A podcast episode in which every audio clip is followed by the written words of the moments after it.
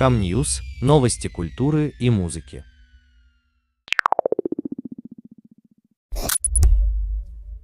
Одри Хепберн по праву считается не только величайшей актрисой 20 века, но и одним из признанных в мире эталонов безупречного вкуса. Утонченные черты лица девочка унаследовала от своей матери голландской баронессы. Детство будущей кинозвезды не было легким. Мать воспитывала дочку в строгости, а позже пришла война. Из-за хронического недоедания у Одри нарушился обмен веществ. Эталонная худоба Хепберн стала как раз следствием этого. Одри с детства занималась балетом, закончила консерваторию и могла бы стать прекрасной балериной, но помешал слишком высокий рост.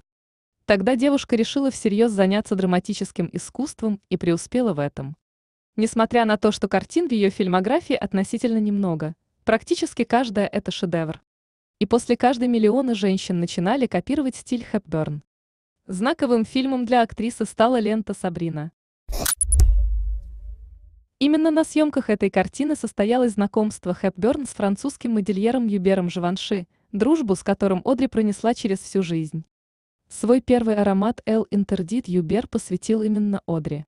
Живанши создал для молодой актрисы знаменитое платье с глубоким четырехугольным декольте. Такой вырез стали называть Сабрина. В других фильмах и в жизни Хэпберн носила маленькое черное платье, белую рубашку с чуть подвернутыми рукавами и специально созданные для нее балетки Сальваторе Феррагамо.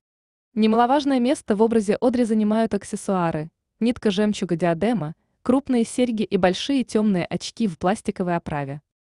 Именно Хэпберн научила женщин естественно сочетать дорогие украшения с повседневной одеждой. Врожденное чувство стиля не покинуло Одри до самой старости. Она много занималась проблемами детей в неблагополучных регионах и часто ездила с различными миссиями, но при этом всегда выглядела безупречно. Спонсор выпуска. Агентство Trialx. Желаем вам отличного настроения и хорошей музыки. До встречи!